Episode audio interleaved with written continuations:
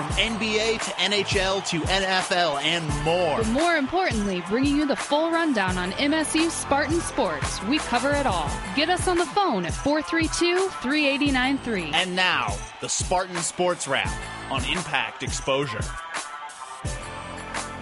To the Spartan Sports Wrap here on 88.9 WDBM East Lansing. Spartan Exposure, ladies and gentlemen. My name is Dave Harinke. I will be your host as usual for the next hour. As always, my lovely co-host Megan to my left. Megan, how you doing on this glorious Monday? I mean, I'm out of work, so I'm happy. Happy? Yeah. Good to hear. Uh, did you have a good weekend? I know you said you worked a lot. I worked all weekend. My family went up north, and I was chilling in my hometown, working at a golf course all weekend, working doubles. So, I mean, it was fine other than that. Well, that's good. Got to make that money, right? Right. But um, no, good to hear that. And we also have uh, another guest on the show today, uh, James Akers. How you doing? I'm doing great. Hey, great to have you on the show. You have a good weekend as well. Of course I did. Of course, of course he did. Well, no, that's great to hear. Um, hope everyone out there. Today is the Fourth of July, so happy birthday to the great country of America. Um, you know, 235 years old, so a lot older than me. Uh, but, you know, happy uh, 4th of July to everyone out there. Hope everyone's having a good time barbecuing, drinking, whatever you guys are doing out there. Hope you're safe, having a great time. But we don't take breaks. We don't get holidays off here. We always are working. So uh, a lot of sports to get to uh, on this Monday. Uh, we got, we're going to talk about the Tigers and what's going on with them right now. We got the All-Star break right around the corner. We're also going to get to a little Detroit Pistons. Uh, you know, still haven't found a coach yet necessarily but looks like they're getting pretty close making a decision. We'll also get to the NBA lockout. Uh, the, uh, the CBA expired. The collective bargaining agreement expired on Thursday night at midnight. So the NBA is in a work stoppage at this point. So we will get into that. We'll also touch a little bit about the Red Wings, some of the signings they've made recently. You know, we got Wimbledon for you. Megan's got NASCAR. We got it all. Don't forget the phone number 517 432 3893. You can call in all show about whatever you want. Uh, we will talk about it. But uh, we are going to start off with the Detroit Tigers.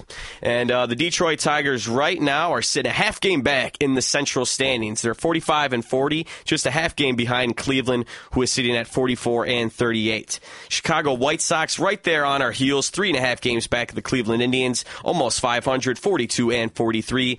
Minnesota sitting seven and a half games back of Cleveland, and KC really starting to fall out of the mix completely, 11 games back, really not doing too well. Uh, taking a look at the Tigers here, you want to look back to last week. They played their makeup game on Monday night against the Toronto Blue Jays. Uh, nice win, four to two. Got that game going. Then we got back to interleague play starting on Tuesday. Had a series with the New York Mets at home. Then we had a series with the San Francisco Giants at home. And just like a lot of interleague have been going, um, not too well. Uh, the Tigers up to this point were five and seven in interleague play. Now they are seven and eleven. Interleague play is over. Thank you. It's never good. Uh, I just don't like it personally. But uh, if you look at the Mets series, it took two tough losses. Got abused Tuesday and Wednesday. Lost 14 to three on Tuesday with Porcello on the mound. Wednesday losing 16 to nine with Coke on the mound. Uh, Porcello and Coke really struggling. The Mets scoring 30 runs in two games, absolutely demolishing us. Porcello only went three and two thirds innings, gave up 11 hits, seven earned earned runs on Tuesday, and on Wednesday, Coke was just lit up as well four innings, 10 hits, eight runs, seven earned runs for that. So uh, really just absolutely abused by the Mets offense in these games. Thursday, though, our gem, Justin Verlander on the mound. Of course, got to win when Justin's on the mound.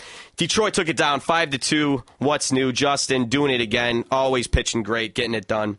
And then a tough series against the really hot San Francisco Giants, a team that really doesn't have a lot of offensive capability. Uh, Sandoval and you know probably their best hitter, Freddie Sanchez, is on the 15 day DL. Probably one of their other better hitters. Uh, but you know they really still had their way with us. Uh, Friday, which was a great game, uh, Tigers lost it four to three. Unfortunately, this was a back and forth game. Uh, game of inches, I think, has been kind of a comment a lot of people have been mentioning. It was a very close game. We almost got this done two runners on, bottom of the ninth, lined out to second into a, it was a double play. Sorry, there was only one out, but a really rough, uh, rough loss there. We got to Brian Wilson, which I think a lot of people, you know, don't expect that to happen here, but tough loss on Friday night. Saturday, absolutely slaughtered, 15 to 3. Uh, Scherzer going only two innings, giving up nine runs, six earned runs, and six hits. Uh, and this game did have a rain delay for roughly around two hours. Uh, unfortunately, they did get back to playing this game. Um, absolutely messed up in that game. On Sunday, six to three, Porcello finally kind of got back into the, back into form. He went seven innings, only gave up five hits, three earned runs, had six strikeouts as well. So, I mean, Megan, looking at this team right now, we have about a week left till the All Star break. Monday through Wednesday, we're going to be at LA playing the Angels, and then Thursday through Sunday, we'll be at Kansas City do you think how important is it for this team to end before the All Star break on a really positive note after struggling in inter- interleague play? They have to end on a positive note. That's a definite for sure. Um, with our losses we've had, the past few losses we've had, especially against the Mets, you know, they scored 30 runs within two games against us. yeah, really. unheard of for the rest of the season. I mean, we did struggle at the beginning of the year, but it was nothing like that game, those games. Not getting knocked around like that. No, and they need to end it on a positive note just so when they have the All Star break, they can come back and start off hopefully on a positive note. And they Mm-hmm. end on a negative note, they're going to be like, done.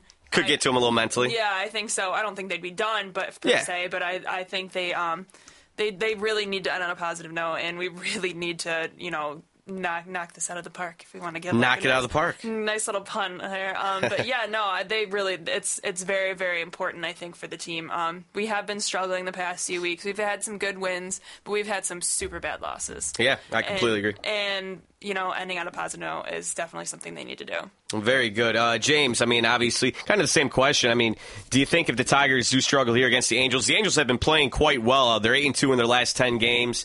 Um, you know, tied right now in the AL West with the uh, Texas Rangers. Um, KC obviously really struggling, but even KC has given us issues over the years, whether they're good or bad. You know, can the Tigers right the ship here? They're only a half game back. I mean, I'm not trying to talk like this team is out of contention or they're falling back way out of it, but at the same time, that mental thing. How good do the Tigers need to do in these next two series? I think they need to do great. Um, we've got to win both series. We need to go into the All Star game and uh, give our give ourselves an opportunity at some confidence, which we are lacking right now due to starting pitching. Um, the Angels game is or the Angels series is going to be tough overall. They Yes. have good pitching, they have good players. They're like you said, they are playing well. I'm not too worried about Kansas City. I don't see any reason why we cannot sweep that series. Or win three or four, hopefully. Right. Yeah. So if we can if we can get out of the series with the Angels with one loss, I mean it, we're going to put ourselves in a good position before the All Star break. No, definitely, and yeah, um, that series uh, against the Angels that is starting off tonight at 9:05, and uh, this is something we also need to get to. Uh, Charlie Furbush, who has been uh, more of a, you know, he's come in as relief. He's come in just, uh, you know, really to help us out at times. He only pitched 21 in uh, two thirds innings, uh, 12 games he's played this year, but he's getting the start tonight, and that is because Phil Coke has just not figured it out. Uh, really, in any way. Like I said, uh, Phil Coke on Wednesday against the Mets gave up, you know, 10 hits, seven earned runs in four innings. He's one in eight on the season right now. He has a 4.91 ERA with a 1.48 WHIP. He's just not playing well, and uh, I think everyone's been questioning what. What are we going to do with that? And Charlie Fur- Furbush is the answer. Uh, here's a quote from Jim Leyland saying, "quote I don't know what's going to happen with Furbush, but I know right now it just wasn't working with Phil." End quote. Uh, Phil Coke most likely will be. He's going to be moved to middle relief, sixth, seventh inning type middle relief. Uh, they say that he will most likely be available starting on Saturday. So uh, Megan, you know, with Charlie Furbush, I mean, this kid, he's got a 2.49 ERA this season with the Tigers, 1.29 WHIP. He's really he's really played quite well when he's come in for us. Um, obviously, I completely agree. Leyland needed to do this. Do you think Furbush? Could be that guy to take over that fifth that fifth role. I mean, Furbush we've known as a relief pitcher, and so obviously a starting pitcher is going to be a whole new thing for him, and it's mm-hmm. something he's going to have to get used to. I don't expect him to come out tonight and be the answer to our prayers. You know, Okay, I don't. yes. I don't expect him to come out and do the best he can. If he does, that's extremely impressive. I feel like, and I, I think. If he does that, yeah, I, I think it's the best move. And as of right now, you know how I feel about Phil Coke, and he just really proved it to me on Wednesday. I was actually at that game, and everyone around me screaming, "Get him out of the game! Get him out of the game!" It's just, it was just an embarrassing, you know, start for us. And I, I think as of right now, yeah, I think it was the right move. He has been doing very well. I have watched him with relief and with his ERA and everything. I mean, what did Coke have? Like a four point. Coke's almost at five ERA. Yeah, Yep. and it's that's if you look at that, it's a little statistic, but it's a huge difference. It's it's a it's a big statistic. Yeah, and I, as of right now, I see it as a very good move for us. Um, we'll see how he does tonight and everything because, yeah, middle relief and starting is a whole different thing, and so we'll see if that starting position is for him. No, I agree, and that's and that was my question mark. I mean, I've talked about it with my friends, and we, you know, we've all been discussing this. You know, because Furbush, when he has come in, he's pitched like three or four innings most of the time, and he's done very well. Uh, but again, three or four innings is not what you want out of a starter. It is a different role. It's a different type of game. Okay, to come in at the start of the game rather than the third, fourth, fifth inning is a lot different. And uh, we really will see what Furbush is made of. Uh, he's going against uh, P- uh, Piñeiro tonight, uh, who has been struggling. He's only three and three on the year. Um, he's not doing that great. Did a lot better last year with St. Louis. Uh, we will see how they do, though. The Tigers historically don't do well when they go out to the West Coast. It is not a place where the Tigers have a lot of su- a lot of success. So it's going to be very interesting to see how this team does against LA, a team that's vying for that spot, the top division spot in the AL West. And again, they have been playing very well recently. So that series again, nine o'clock tonight is going to be your start time for that. They'll also play tomorrow at ten, and then you'll have an afternoon game on Wednesday. So, talking about pitching, though, here's a little stat for all of you stat lovers out there regarding Tigers pitching. The Tigers team right now is uh, team ERA is 4.41, which is 12th out of 14th in the American League. So, not good at all. And they are fifth worst in the entire league of baseball with ERA. They are not pitching well as a team. Their bullpen also is not pitching well either. Their bullpen with a 4.95 ERA is 13th out of 14 teams in the American League. Not good. Okay, not good at all. These are things that I mean, all the whole month of June has been an issue for our starting pitchers. You exempt Verlander from this, a combined all the rest of our four starters, 6.02 earn run average since June 1st. That's exempting Justin Verlander. That is terrible. Okay, that is not going to get it done. And when you give up 51 runs in this five game stretch, stretch this past weekend, that's a joke. Okay, that is a joke. Hockey teams could maybe score. I mean, that's a that's a crazy stat to see that, that that is how much it's been given up. That is not good, and that is why on after Sunday's win, uh, you know, again a nice bounce back win. You did not want to get swept at home. Porcello did his job, but Dombrowski made a decision, fired pitching coach Rick Knapp. Rick Knapp, who's been with the ball club since 2008, used to be in the minor leagues with the Minnesota Twins, is gone. He has been fired. Dombrowski says, quote, I think we are in a position where we have a chance to win. Okay? And he says, uh, you know, right now we need to, you know, take that to the fullest, end quote. And that's what it is. Dombrowski knows that him and Leyland's jobs are on, are in the hot seat, basically. And if you don't figure out your starting pitching, no matter how well your hitting's going, it doesn't matter. Uh, James, with how this team has been pitching, now Justin's done a great job. Scherzer's had his moments, without a doubt. Porcello's had good games. Did Rick Knapp need to get fired so abruptly? Because even Jim Leyland says in his whole career, he has never had a coach under with him fired in the middle of the season ever. And I mean, this is a guy who's had a storied 40 year career. Do you think it was the right move?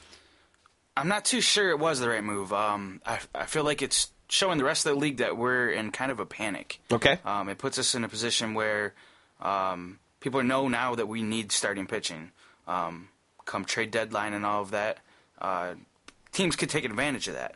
I also think that it doesn't help our confidence. We're looking for confidence right now and lacking it due to the horrible losses, just getting beaten down by teams. Um, I'm not sure that it is good for those reasons. The only reason I could argue that it is a good decision is to send a message saying that you know we're not going to. They started off so well, you know, and they've slipped now. Yeah. The pitching. So I, I could see it as a message saying we're not going to continue to let this slip. You know, we're going to do something about it, and you know you need to provide. Yeah, I mean you definitely do, and I think it's uh it's not just the starters, and that's the thing with this is that the starters have struggled, but we've seen Daniel Schler give up two grand slams. Okay, you know, in the series against the Mets, it, hasn't just been starters; it's been the bullpen. Albuquerque now on the 15-day DL, which really hurts us. Um, you know, these types of things. It's not you can look at well, Porcello struggling, Coke struggling. It's more of a all-around team pitching struggling. You can't look at one guy and say, well, he's the reason. Okay, it's really the whole team. I mean, I, I know it seemed it seemed it a little abrupt, but it probably was the right move. Um, I did like Rick, Rick Knapp, but you know Jeff Jones, who was the bullpen coach, he's been with the organization since 1989. He's going to fill in as the pitching coach. Man's been with the ball club for 22 years. The good, the bad, and the ugly. This guy's been here. So I mean, uh, personally, I can't say if it's a good move yet or not. We'll see what happens. Uh, you have to see what happens with the pitching. Do these guys figure it out? Is Furbush the right fit? He might be, he might not. I've always liked Phil Coke better in middle relief. He had to get a shot there at the starter. I understand that. Um, but, you know, Megan, do you think that the Tigers can turn this around with Jeff Jones and getting rid of Rick Knapp? Maybe just a new face, a new voice. You know, sometimes players need that. Do you think maybe that can get them going? We can only hope. There's mm-hmm. only so many things we can do. Um, I mean, if getting rid of the coach and getting a new one isn't going to help, I'm gonna have to put a lot of the blame on the pitchers. Uh-huh. Um, obviously, they're not up to their fullest potential and the potential they should be. But yeah, I think as of right now, getting a new coach and getting someone in there, a new face, a new voice, a new strategy, a new guy to tell them how they should do and what they should be doing is, I think, a good thing for them right now because we've seen we've seen closers struggle, we've seen middle release struggle, we've seen starters struggle, we've seen it all over the boards, and especially our starters. And the starters is where it all begins. Because if we have crappy starters, who says we're going to have good middle relief? Who says we're going to have good closers? That yeah. kind of thing. And so I think if we can start that way and work our way down to the closers, um, I think it'll be a good thing. And I think getting a new coach is definitely going to help. Well, I, I, hope so too. Um, you know, here's one thing I do want to mention is the fact that you know you have guys like Brad Penny who just came to this team. You know, we've had guys that you know, young guys like Porcello who's been with Rick Knapp ever since he's came to the team. You do wonder if changing the structure there with certain guys could even mess them up. You know, now you're working with a new pitching coach. Uh, here's a quote from Brad Penny regarding the situation of Rick Knapp being fired. He says, quote, I don't think anything about this is a good situation. A man lost his job. Um, you know, he has been through this once before in Florida when the Marlins fired their pitching coach in May and went on to win the World Series. I mean, it's tough. We pitch bad, coaches get fired. We play bad, managers get fired. They blame it on people, and it's not necessarily their fault. Somebody's got to take the fall, and in reality, we are responsible for it, end quote. That is the nature of the beast, though. I think in all sports, whatever it is, a team doesn't make it fur- further enough in the playoffs. You're not getting rid of Dwight Howard. You're not getting rid of you know Jay Rich. You're getting rid of Stan Van Gundy, or you're getting rid of Mike Woodson when the Hawks get swept again in the second round of the playoffs. That's what it is. The coaches do take the brunt of it. The managers take the brunt of it, and that's part of the game. Is it fair? Of course not. But uh, sometimes it has to be done. I just hope the guys that have been under Knapp for this period of time that maybe did enjoy him. Obviously, Justin Verlander, he's not struggling uh, under Rick Knapp. So uh, we'll see what happens there. Looking at the Chicago White Sox and the Cleveland Indians real fast. The White Sox have three uh, three games at home against KC, and then four games at home against the Minnesota Twins before they get to the All Star break. Looking at Cleveland, they'll be playing three games at home against the Yankees, and then four games at home against the Blue Jays. So the Indians definitely are going to be having a much tougher time to close out before the All Star break. Yankees leading the AL East at this time, and the Blue Jays with Jose Bautista only two games under 500, always playing pretty good baseball. So hopefully we can see those teams struggle because uh, the Tigers are going to need a few wins here. I like to see them get the division lead before the All Star break. And again, Thursday through Sunday, we're going to be at Kansas City. So that is your next week. Then we have the All Star game. And that is what I want to get to right now is just talk a little bit about the All-Star game. They announced uh, the starting lineups for the American League and the National League. So uh, let's delve into that a little bit. Tigers got a lot of love when it comes to the All Star game. Uh, Alex Avila, who will be the starting catcher for the American League. Adrian Gonzalez from Boston will be the first baseman. Robinson Cano will be at second from the New York Yankees. Alex Rodriguez will be at third from the New York Yankees. Derek Jeter will be at shortstop from the New York Yankees. Um, after that, we'll have Jose Bautista, Curtis Granderson, and Josh Hamilton in the outfield. Another Yankee in there in Curtis Granderson. You'll have David Ortiz at the DH. Uh, real fast at the National League, Brian McCann will be at catcher, Prince Fielder at first, Rickie Weeks at second, Polanco, our boy Polanco at third, Jose Reyes at shortstop, Lance Berkman, Ryan Braun, Matt Kemp in the outfield, and those are your starters. So real fast, James, you hear the starters, uh, you know what's going on with you know that. Who got snubbed in your mind? Well, um, I would say Jhonny Peralta for sure. Uh, my argument that I had stated earlier was that uh, if you look at the numbers, Asdrubal Cabrera put up great numbers this season uh, at shortstop um, compared to what he's put up in the past. But overall, I feel like Jhonny Peralta has put up better numbers in a in a worse situation. He changed from second base back to shortstop, his original position, and put up great numbers. That's not an easy transition to make. Um, V Mart, but Well, I mean, still has an 'cause- opportunity to get in. Yeah, because you have Jeter starting at shortstop. Asdrubal will be he's the reserve. Right. So yeah, so yeah, you think the, the you- snub is in uh, is Drubel getting the reserve spot Right. rather than Peralta? Okay. Right. That's that's what I was uh, saying. Um, I also think that um, CC Sabathia not making it in was was a bit of a surprise. Mm-hmm. Um, one that he is a Yankee, and Yankees get votes. Yeah, I mean, look how many Yankees I just mentioned. He's played great. He's you know not his typical season, but still a great season. He knows how to make you know he knows how to create a situation where they're going to win. Well, without a doubt. I mean, I think CC Sabathia is a very solid pitcher. It's surprising that he did not get in as well. Um, I really thought. I mean, you know, like a lot of people say, this guy's not flashy. He's not. He's not going to strike out a lot, but he's going to be your workhorse. He's going to go deep in games. He's going to win games. And uh, yeah, it is surprising. Maybe eventually, like, well, we can't have every Yankee in the All Star game. I mean, there were a lot of Yankees in the All Star game. A lot of the times, deservedly so. Uh, Mark Teixeira, a guy that I personally believe got snubbed, um, having an amazing season. Um, unfortunately, he did not make it. I don't like Mark Teixeira, but I still think he was deserved of going uh, to the All Star game. Um, just in general, I mean, it's tough to say. Adrian Gonzalez is having a miraculous season. The guy's got 16 home runs, 74 RBIs. He's batting 350 right now. So, and then you have Miguel Cabrera. It's a really tough spot at first. Yeah. I mean, it, there's just so much talent at first place, at first base that you know what are you going to do?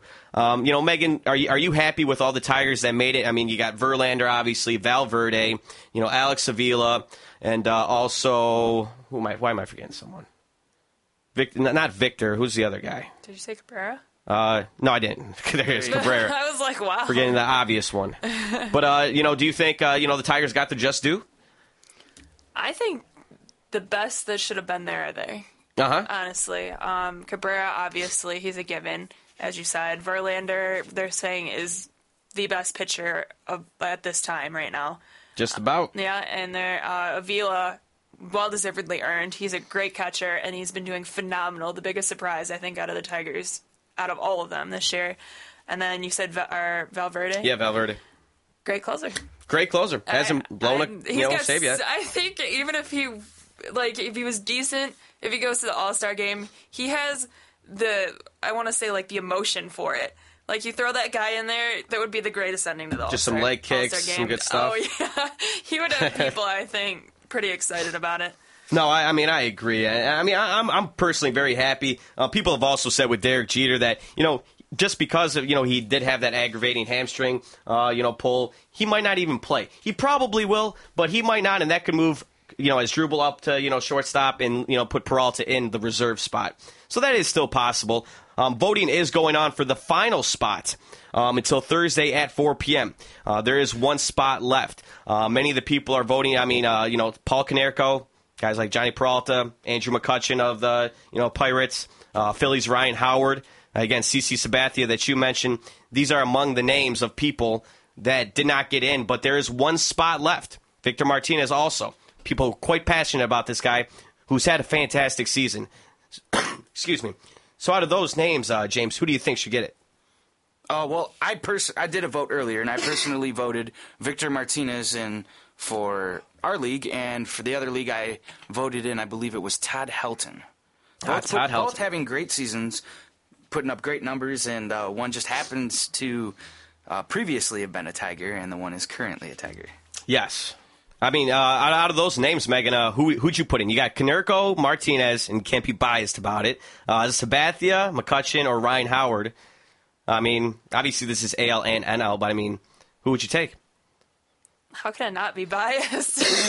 I'm I'm a big Tigers fan, and uh, yeah, Victor Martinez is fantastic, and I think he still has. Does he still have the highest batting average on the Tigers? right Yeah, now? he's batting 333. Uh, Miguel Cabrera is batting 328. Um, you know, Victor Martinez has six home runs, 46 RBIs. Um, the guy's, you know, tw- he's drawn 22 walks. Um, you know, he's done a great job. He's only struck out 27 times as well. Guy does not strike out a lot. He'll, he'll hit the ball regardless. So, I mean, I love Victor. Uh, I know you said you voted for him 400 times, James. So, I mean, keep up the voting. Yes. You got to keep that up. I like that. 400 votes, not bad at all. But uh, yeah, I mean there are, and the thing is, is that with any All Star game, this is what we all talk about always: snubs, who didn't get in, blah blah blah. Point being, there's always going to be a snub. There's always going to be a few stubs, especially when you have. I think this season, especially, you've seen a lot of guys with great numbers. Numbers uh, and from guys that you didn't expect. The guys like Peralta, like you said, even guys like Victor Martinez after coming off the DL, having a great season. And it, it's really tough again when guys guy like Adrian Gonzalez, Miguel Cabrera. How can you put Mark Teixeira in? Because no matter what, Gonzalez and Cabrera are better. Right. And they've had better seasons. Okay, and that's why it's tough. Even CC Sabathia, 11 and 4, 305 ERA. I mean, it's tough. It's just tough to say. Um, unfortunately, we are not going to see uh, Justin Verlander pitching in the All Star game. Um, it won't happen. Uh, he he will be there as a ceremonial type role because uh, Major League Baseball rules they uh, prohibit starting pitchers for working in the All Star game on one day's rest. And Verlander will be scheduled to start in Sunday's game against Kansas City, so he will not pitch in the All Star game. Um, the only thing, and I didn't even know this until today, um, the only cool thing that I guess would have had him start was that it would have been the third time um, in Tigers history that we would have had a starting pitcher and a starting catcher pitch in the All Star game, which would have been pretty cool. Um, the only other times that has happened with Kenny Rogers and Pudge Rodriguez five years ago, and we also had Denny McLain and Bill Freehan do it in 1966. So that kind of would have been cool. Um, it's going to be interesting to see what the AL does here in the All Star game because not only is Justin Verlander unavailable, but you're going to have Felix Hernandez and James Shields unavailable because they're going to be pitching on Sunday as well. Oh wow. So, kind of puts Ron Washington in a spot to say, well, where we, what do we, because AL, I mean, this is an All Star game. You need to win. Okay, this isn't the NBA where it's you know just, you know a bunch of NBA jams type basketball, hockey, twelve to ten. You know, this is important. This is for home field in the World Series. It means something. So that basically leaves you a Josh Beckett, leaves you a David Price, um, these kind of guys. So I mean, I guess Josh Beckett or David Price, who do you take there as a start? I mean, I like them both. They're both great pitchers. Uh, a little bias, I guess, due to the fact that uh, Price is on my fantasy. I mean, he's got great numbers though, so I would have to probably go with Price. Just Okay, no, I mean, I, I, I mean, Josh Beckett's had a heck of a season. yeah, he performs better in the playoffs. He does. I, I could see him. I could see him doing well there. Um, I just, I just hope Ron, Wash, Ron Washington's a fantastic manager, and I think he'll be able to figure it out. Um, there's nothing you can do about you know three uh, fantastic pitchers all pitching on Sunday. Uh, it is what it is. But um, real fast, a little quick love to some ex Tigers. Matt Joyce, um, who, jeez, this guy, um, he playing absolutely phenomenal this season. Um, you know, he's on the Tampa Bay Rays now. He's made it to the All Star game as a starter. So congratulations to uh, Matt Joyce there. Uh, Matt Joyce, who's just been playing fantastic this season. Um, as well, Curtis Granderson made the All Star game with the New York Yankees. Pl- uh, Placido Polanco with the Phillies now, and Jair Jurrjens uh, with the Braves. So we got some ex Tigers uh, getting some love here um, at the All Star game this weekend. Uh, not this weekend, but next week. And uh, so everyone knows what's going on there. On July 11th, you are going to have batting practice at 6 p.m. The Home Run Derby will take place at 8 p.m. And then you'll have your All Star Legends and Celebrity Softball game at 10 p.m. Um, looking at July 12th, which will be the All Star game. All Star game kicks off at 8 p.m. And the final votes again for that final, the final roster spots. Voting takes place at MLB.com, ladies and gentlemen. Ends 4 p.m. Thursday. So if you want Victor in there, then you better vote. Uh, because there's going to be a lot of guys. I mean, James has already got, James is doing his job. He's got 400 votes in. So unless you can match that, you're not a true fan.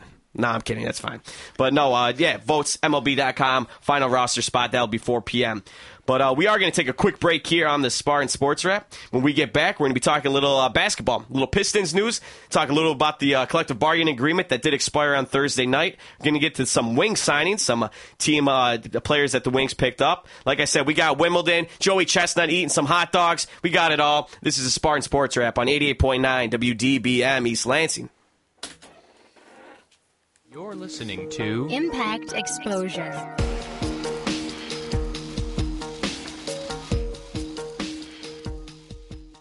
We've just received word of an invasion. Speak quickly, maggot! Is it those Canadians again? I don't know, sir. We've just heard that Monday at 8 p.m. the Impact will be invaded. You stupid ninny! That's the Asian invasion! It's the poppiest, catchiest, and all-around toe-tappingest music out of the Korea, Japan, and China! But, sir, I'm no good with Asian dialects. Shut up and listen to the music, Private! That catchy beat knows no language barrier! Now move out, everyone! Sir, yes, sir. The Asian Invasion. Monday nights from 8 till 10 on The Impact.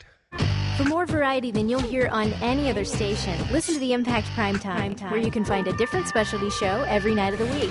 Thursday nights from 10 until 2 a.m. Yeah, listen to the Hours of Power, the scariest and only metal show in the mid Michigan area. only on Impact Prime Time. Now back to Impact Exposure.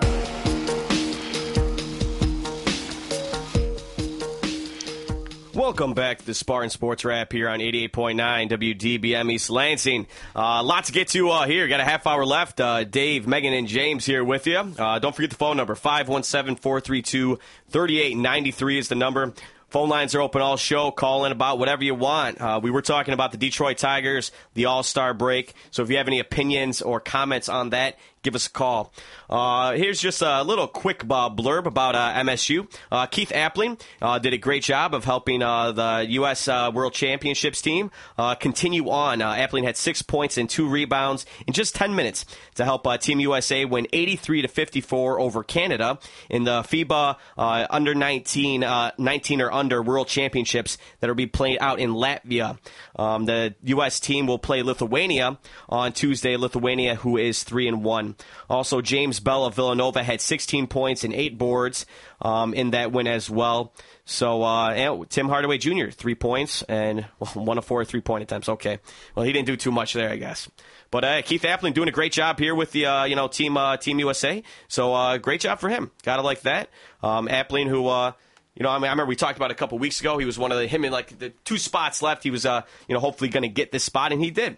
And looks like he's playing well. Um, you know, great to see. I love seeing a kid like that because I love Keith Appling. I just see him playing all summer, playing at that level of uh, competition um, is going to be a really good thing for him coming back because he is going to have a very integral role on this team upcoming season. He's going to have a big role. He's going to need to fill those shoes. No more Kalin Lucas. You know, you're going to have to no more Korie Lucious. So Keith Appling is going to be quite important to this ball club.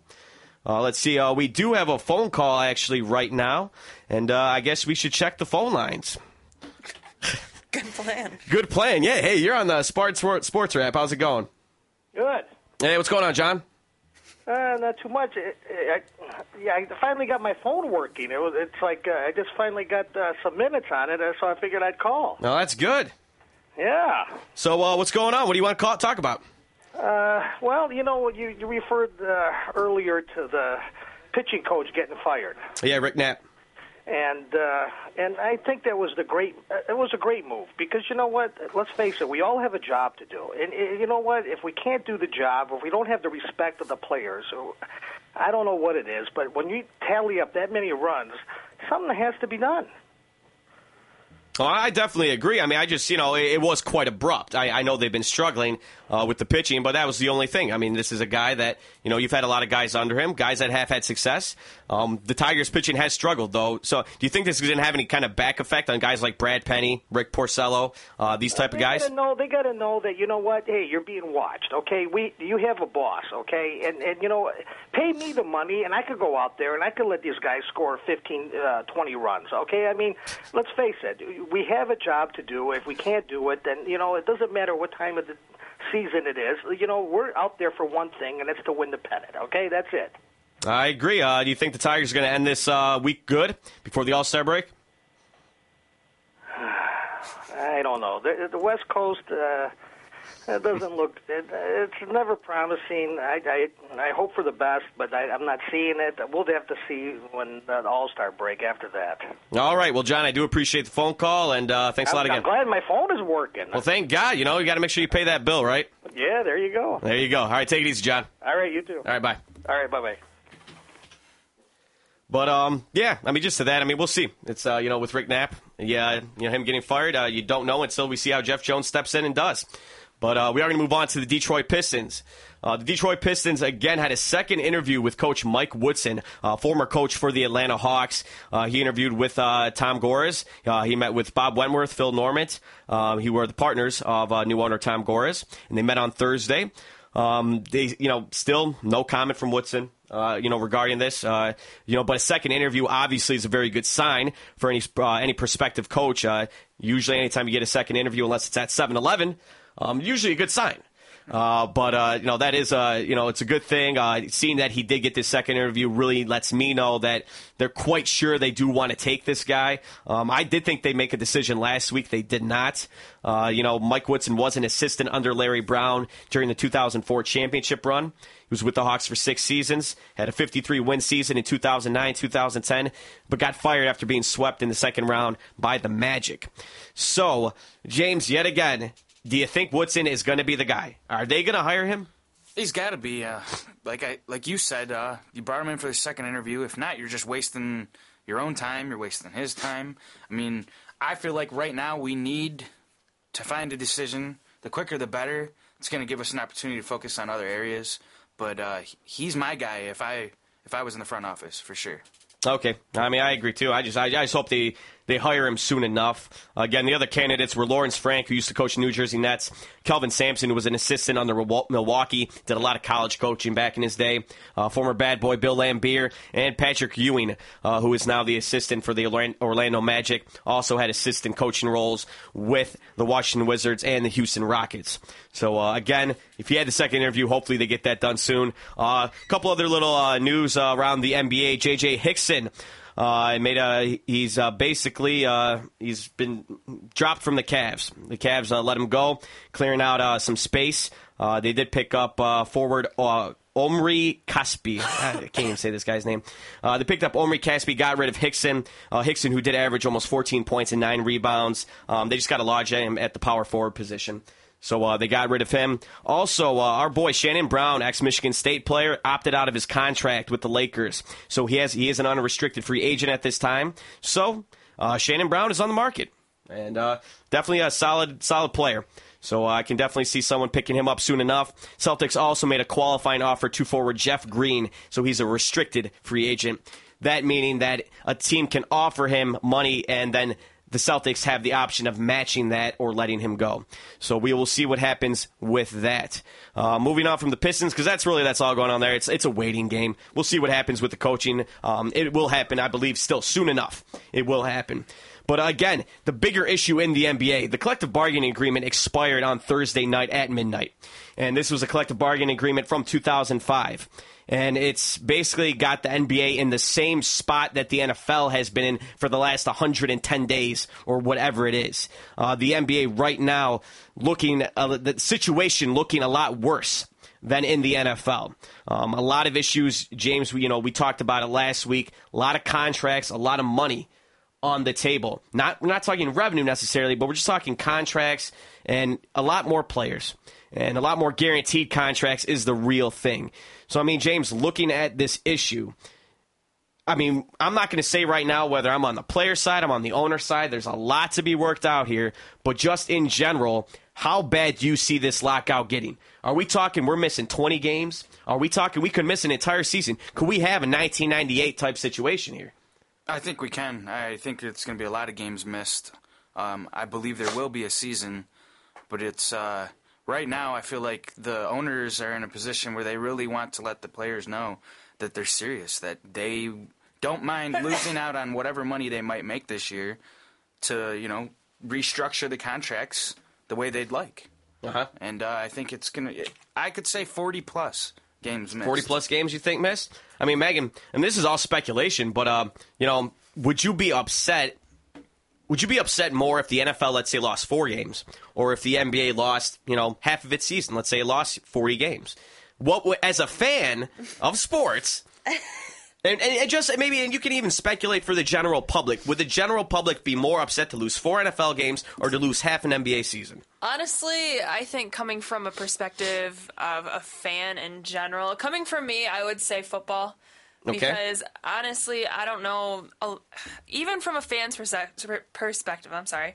I have a lot of friends that don't watch basketball because they just don't like the NBA. Mm-hmm. Um, I feel like football is more of an American sport to me. Uh, that's just honest, honest to God opinion. Um, Oh, I mean, I would say so too, definitely. yeah, and you know, and to think about, yeah, that's half the season in basketball. That's pretty brutal. At the same time, football only has so many games. You miss four games, kind of screws up the whole entire Well, yeah, season. I mean, it's a quarter of a season. But yeah, I think coming from a fan's perspective and coming from me, I would say fans would be more upset if football lost four games rather than if basketball lost half the season. And you would personally as well be more personally upset. too, yeah. And you would be personally. I, I watch football all the time in the fall, so Okay, James. I think I know the answer to this, Uh, but uh, easily NFL. Easily and, NFL. it's- I, you have the buildup of a NFL football game that goes an entire week, sometimes a week and three days. You know. Yeah. Um, that build up alone right there. I mean, it gets people riled up and ready. I mean, they want to watch football.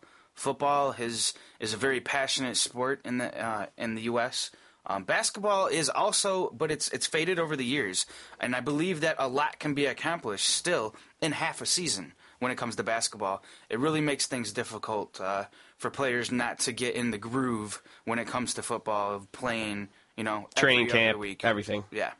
No, I mean that's true. Uh, just with how short the NFL season is, it's. I mean, we say four games to forty. That's still a quarter of a season to. Ha- I mean, a quarter of a season in football is huge. Um, it- that's a ton of money lost, and I think we've talked about it before. I would not care if it was a sixty game or a 42, 45 game NBA season.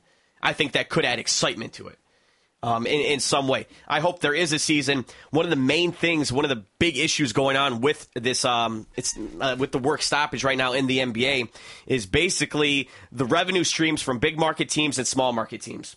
And this is the real issue. The Lakers just signed a 20 year deal with Time Warner that's worth as much as $3 billion. Okay, $150 million annually in that TV contract. Okay, you want to look at a team like the Sacramento Kings, not far away. They make $11 million a year in their local TV deal. 11 million compared to 150 million. This is the issue. The small market teams not getting an even share of revenue sources, not being able to compete with TV time, not being able to get people to come to their games in a lot of ways. And this is the issue that re- excuse me, that really needs to be dealt with. Because with I mean that is the most gross disparity I've seen in a while. You're talking about I mean obviously the Lakers pretty much the pinnacle of the NBA and just star power, you know, just you know the amount of money they spend, but at the same time, uh, eleven million dollars annually for the Kings is a joke, and that's why they're probably thinking about moving the Kings out of Sacramento. But they did give them one more year. Uh, another one of the big issues is.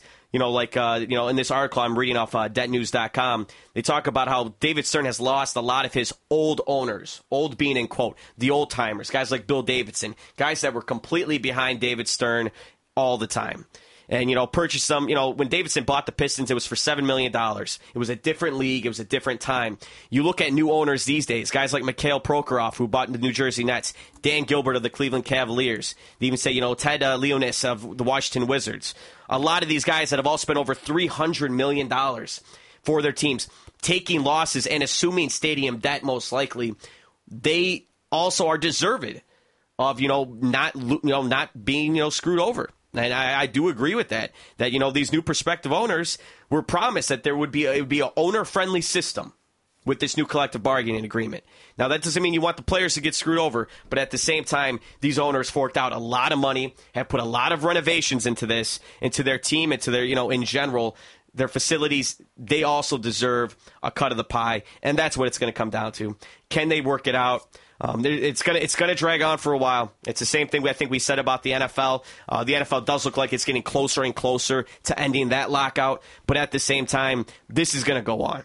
This is week one of the lockout. Get ready to talk about this all the way until, geez, I don't know, September, uh, you know, October at least. I mean, you got Kevin Durant even saying he didn't know the collective bargaining agreement even expired. He didn't even know. He didn't have a clue. And that shows you just uh, how much the players are really involved. So uh, we are going to move on, though, real fast. Uh, again, we'll be keeping tabs on that. It's going to be going on for a while. So uh, nothing lost with moving on right now. But uh, actually, Megan, do you want to do your NASCAR thing right now? Sure. I just need a drink of water, so I figured if you want to do Okay, NASCAR. Um, give me like two seconds. All right. So we have NASCAR, and it was in Daytona again, where they started.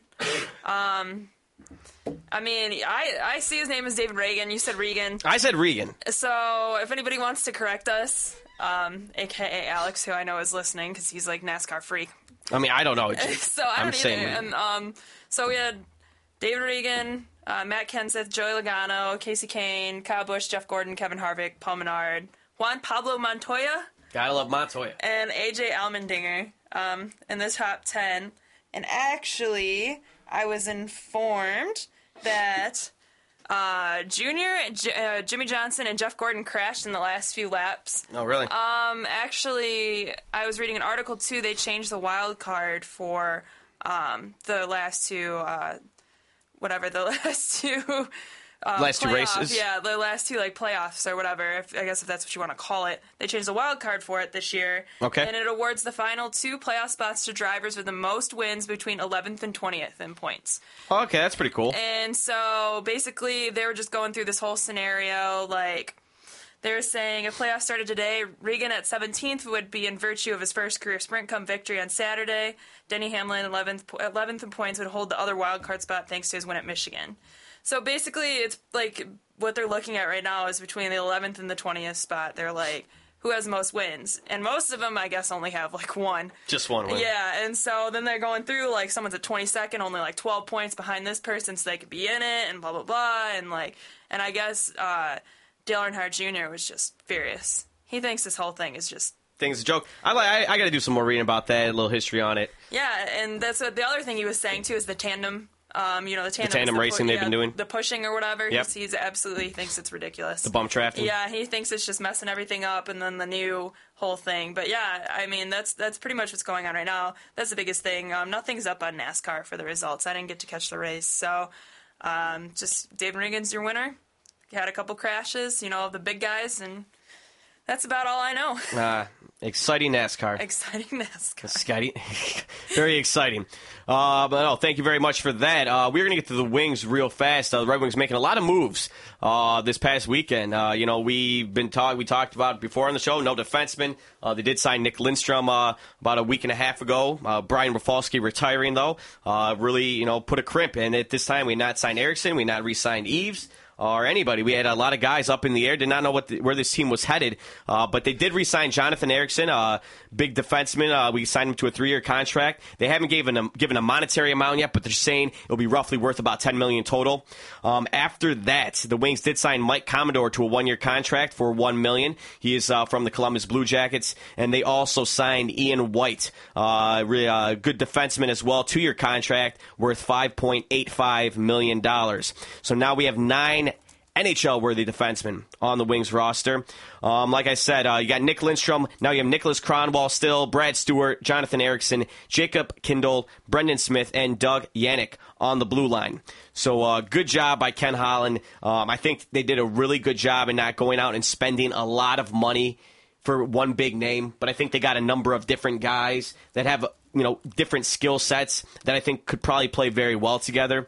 Uh, they did also re-sign forwards Drew Miller and Patrick Eaves before they became free uh, agents. So the Wings really have shored up most of their positions. Um, the one thing that they, the Wings are still debating, they still don't know if they want to re-sign Chris Osgood and that is something they're not sure about at this time. Um, you know, obviously Jimmy Howard is our guy, but Osgood, who is now 38 years old, injured a lot of last season with that groin injury, they don't know if they want to go in a different direction. Uh, James, looking at who they have signed, Ian White, Mike Commodore, re-signing guys like Ericsson, uh, you know, bringing out Eaves, Miller. Do you think they did a good job? I do. I think they did a good job with what they had on the table. There was a lot of uh, early signings for big money. I mean, money we could not really compete with while picking up more than one or two pieces. Yes. Um, there's still some names out on the table. Uh, goaltender, I feel like we could definitely find somebody in free agency that is going to provide for us in the near future. I just don't think that Osgood is our guy right now. He he's he's old. He's uh, he's injured. I'm sure the confidence isn't completely there. I feel like um, we got a pretty youthful team. We need to uh, find somebody a little younger that can get it done. Um, but I, I think that with all the free agency, that we did pretty good job. Definitely. No, I think I think they did a great job. I mean, they didn't spend a lot of money at all. You get Commodore for a million bucks. You get Ian White, who he's, he's done a really good job out there in San Jose for you know five point eight five million dollars for two years. Not that bad at all. You know, re-sign a young guy like Ericsson, who's you know a big guy that I think didn't play as well as his potential this season, but can still do better. I agree with you on Osgood. I love Ozzy. This is a guy that's been with us for a long time. You know, left us, came back, but there, there comes a point where your body just breaks down too much. And I think with that groin injury, we kept being we kept being told last year that he was coming back, but then he wasn't. Um, he just he is not healing. He's 38. You don't heal the same way, and you don't come back from that the same way. And Jimmy Howard, even though he's young and he played, in my opinion, a fantastic uh, year last year, especially even in the playoffs, without a ton of you know uh, goal support, you need somebody backing him up. They need to make some type of move there. I don't think Joey MacDonald is necessarily you want as your main backup. I don't think you want Joey MacDonald as that.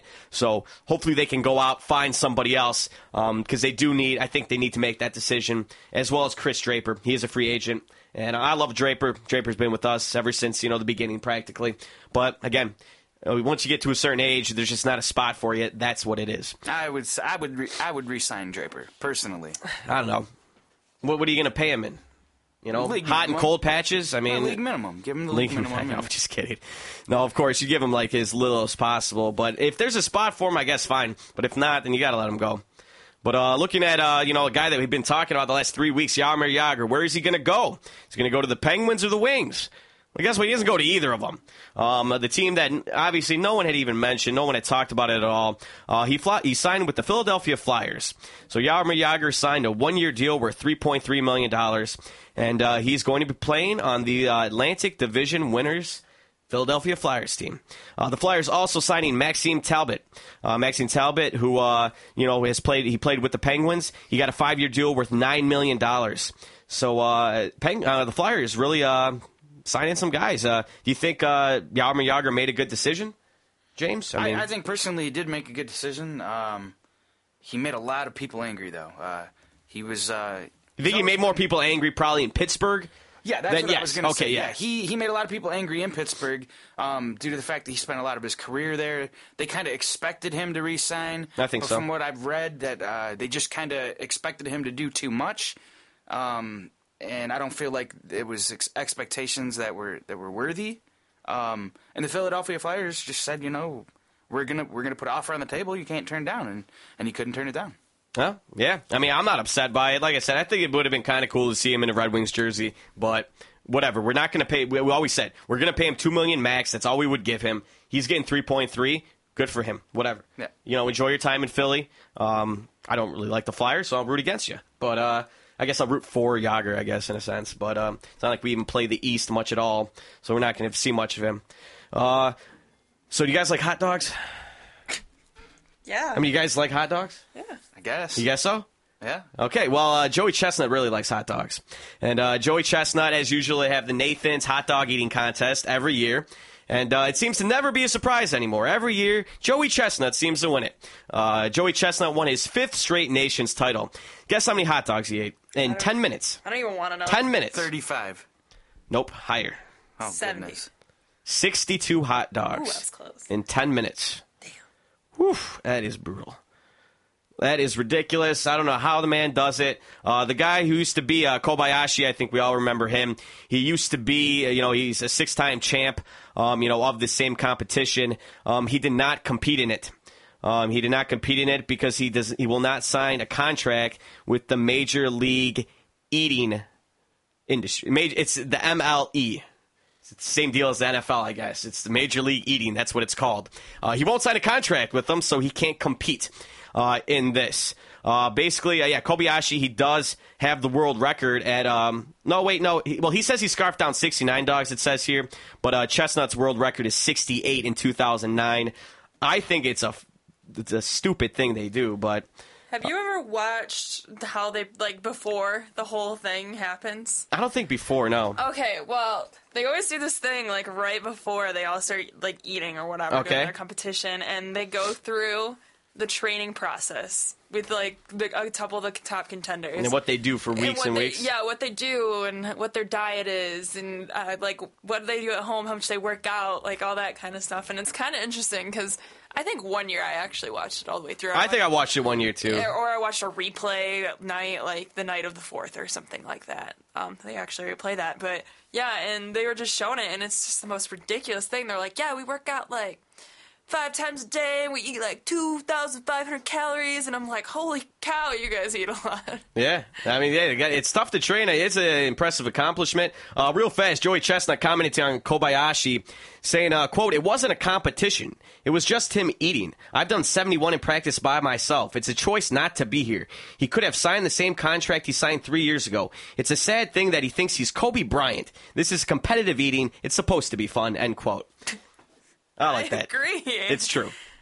Kobe Kobayashi's acting like he's Pacquiao out here. It's like, listen, you're eating hot dogs once a year, and Joey Chestnut has won 10 grand five years in a row. So you get 10 grand for it. Anyone can do it, really. But, you know, I mean, come on. Is it a sport? This, this comes from There's the a same question. guy- Is it a sport? This is this comes from the same guy that acted a fool on live television, jumping all over the stage. Jumping all over the stage, I yep. mean, You didn't do that this year. Yeah, but, But, no, is it a sport at all? a Do you consider that a sport? I think it's. Do you it's consider it a I sport? just think it's a competition. Yeah. I think that's all it is, is a competition, and it's not a sport. And I think he's treating it like it's a It's sport. competitive eating, Yeah. not sport. Not a sport. I agree. Uh, real fast, uh, Wimbledon uh, news. Uh, the men's final took place here on Sunday. Uh, Rafael Nadal was playing Novak Djokovic. Um, in uh, a match I wish I could have seen, but I was busy, could not watch it. Um, Novak Djokovic defeated defending champion Rafael Nadal 6-4, 6-1, 1-6, 6-3. So it was a four-setter.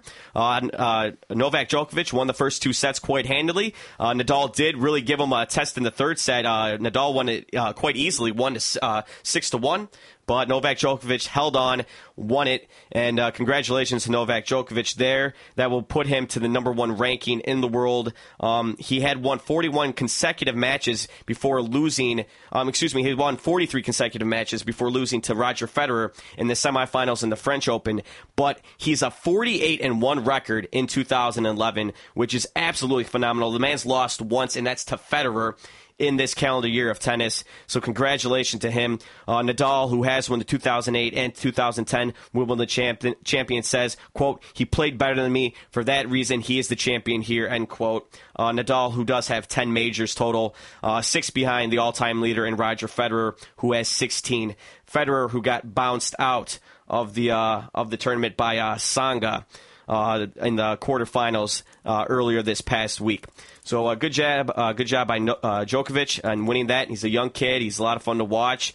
Um, good at, really good at tennis. So congratulations to him. Real fast on the women's side of the draw, Maria Sharapova faced off against Petra Kvitova, and uh, uh, Petra won. She won her first Grand Slam title, winning in straight sets, 6-3, 6-4 against Maria Sharapova. I think a name a lot of us remember. She uh, won uh, her first Wimbledon title back in 2004 when she was only 17 years old against Serena uh, Serena Williams. Uh, she has also won the 2006 U.S. Open and the 2008 Australian Open, but has struggled. Uh, she is three and two in all-time Grand Slam finals now. So uh, congratulations to Petra. Um, you know, getting it uh, getting it done over Sharapova. But I got some fun facts I want to do them. Do them. Fourth of July fun facts, because it's Fourth of July, so it's gonna we gotta have some fun stuff, right? For sure. All right, computer. Computer's being goofy. All right, here we go. More than 74 million Americans will barbecue today. Not only that, but 155 million hot dogs will be eaten. 1 million by Joey Chestnut by the end of the day. Uh, let's see, what else? Guess, okay, top five holidays for beer sales. What do you guys think's number one? Super Bowl. Super, that's Super not a Bowl holiday. That's a holiday Super to football holiday. fans. I'm talking a technical, actual holiday. New Year's. New Year's? No, that would be champagne, wouldn't it? probably. Um. Oh my gosh. I would say you got to be Fourth of July. There we go. I mean, I thought someone might guess the holiday it is today. Yes, Fourth of July is number one. Um, Labor Day is number two. Um, after that, Memorial Day, Father's Day, and Christmas. Super Bowl's a holiday in my book. Just so I bring Super Bowl's a holiday in your book? Yes, it is. Okay, not It's too my bad. most important one. 60.3 million cases of beer will be sold today. It's a lot of beer. I would say so. Oh, without a doubt. without a doubt. But uh Let's see uh, some of these other uh, goofy stats they got going on here. $111 million will be spent on popsicles today. Um, $94 million will be spent on lighter fluid. $600 million takes the cake for spending on the 4th of July. Excuse me. $600 million. A lot of money. A lot of money. Other than that, basically, uh, you know, uh, restaurants, $193 million. And, uh, excuse me, keep coughing here. Sound like an old man. Uh, and also, just to round it out, dips. $63 million will be spent on potato chip dip. So people really going all out today on the 4th of July. Again, I hope everyone's having a really safe 4th of July out there. Um, it's a gorgeous day, around 80 degrees. Again, I hope everyone's having a great time with their family and friends at the beach, whatever they are doing. But uh, up next, uh, we have the Asian invasion. I want to thank James again for coming on the show. Thank you very Megan, much. Megan, as always, a pleasure to have you on the show. Well, yeah. And, um, well, yeah, of course. and, um, yeah, we'll definitely have another show next week. So at 7 to 8 p.m. tomorrow, um, next uh, on the 11th of July, we'll definitely be getting into the All Star game a lot more then. And whatever else goes on here in the sports world. For everyone here at the Impact and the Spartan Sports Rap, my name is Dave Franku. I'm Megan. I'm James. You guys have a good day out there. Listening to the Spartan Sports Wrap on Impact Exposure. Tune in every week for more of the greatest sports information, news, and analysis. Here and only here on Impact 89 FM.